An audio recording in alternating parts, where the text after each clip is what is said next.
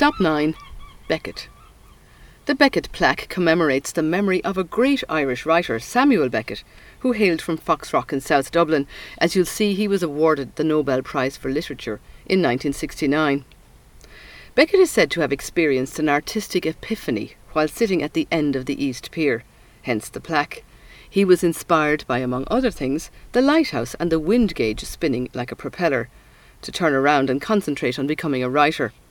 He refers to this epiphany in his play Krapp's Last Tape. Take your time to read the quotation on the plaque. And I suppose it's fitting we are also close to the works of another great Irish writer, James Joyce.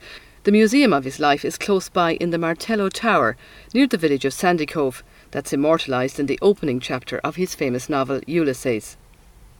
Of course, there are lots of other well known writers associated with Laoghaire, not least novelist Joseph O'Connor, who grew up in the area and writes regularly about it, and Hugo Hamilton, who's written extensively about growing up in the Laoghaire area as well. Maeve Binchy lives down the road in Dalkey, and that's just a few. There are plenty of cultural events in the Laoghaire area throughout the year, and we've included some links to them on our website. We'll move on now to the telescopes up ahead, which give us a good view of the Carlisle Pier here in the harbour.